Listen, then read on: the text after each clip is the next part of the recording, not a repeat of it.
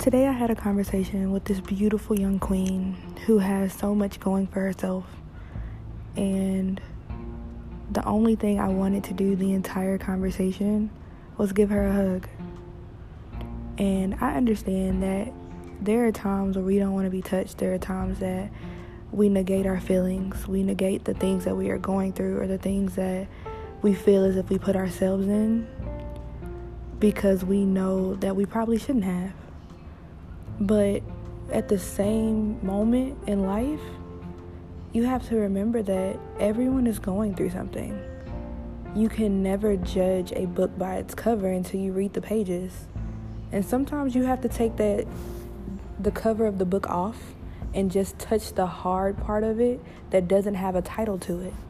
Because your story that you're living might be the story that you're living for someone else in order for you to inspire, in order for you to keep going and to be that that motivation, that mentor in that situation.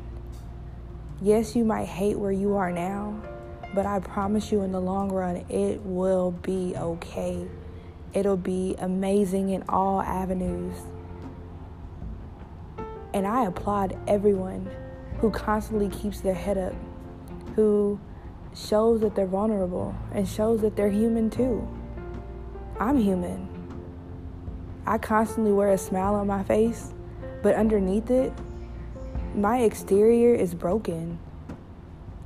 But I wouldn't change it for the world. What I go through, what I've been through, created the image of who you see today. If I didn't have this podcast, you would never hear my voice because I'm that shy girl who sits in the classroom or sits in the back of the room and doesn't say a thing. I observe everything. But I promise you, it will be okay. It might not seem like it right now, but it'll be okay in the long run. Remember when our, our parents or our grandparents used to always say, it gets worse before it gets better? They were right. They're right about a lot of things that we tend not to listen to them about.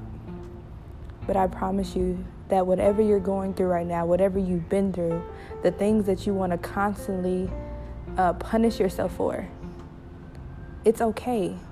Your punishment might have already came. You doubting yourself, you not believing in who you are, you not being that person that you're supposed to be because you're doubting who you are. That might be your punishment. Don't punish yourself more than what needs to be done. Continue to be you.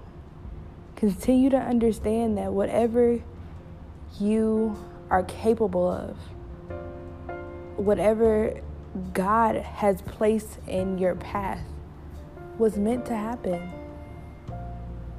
It's up to you to utilize it. Fight with it. Like Pastor Michael Todd said in church yesterday, worship is your weapon. Your voice is your weapon. Use it. Stop punishing yourself for things that you can't control. Keep going. Keep moving. You've got this.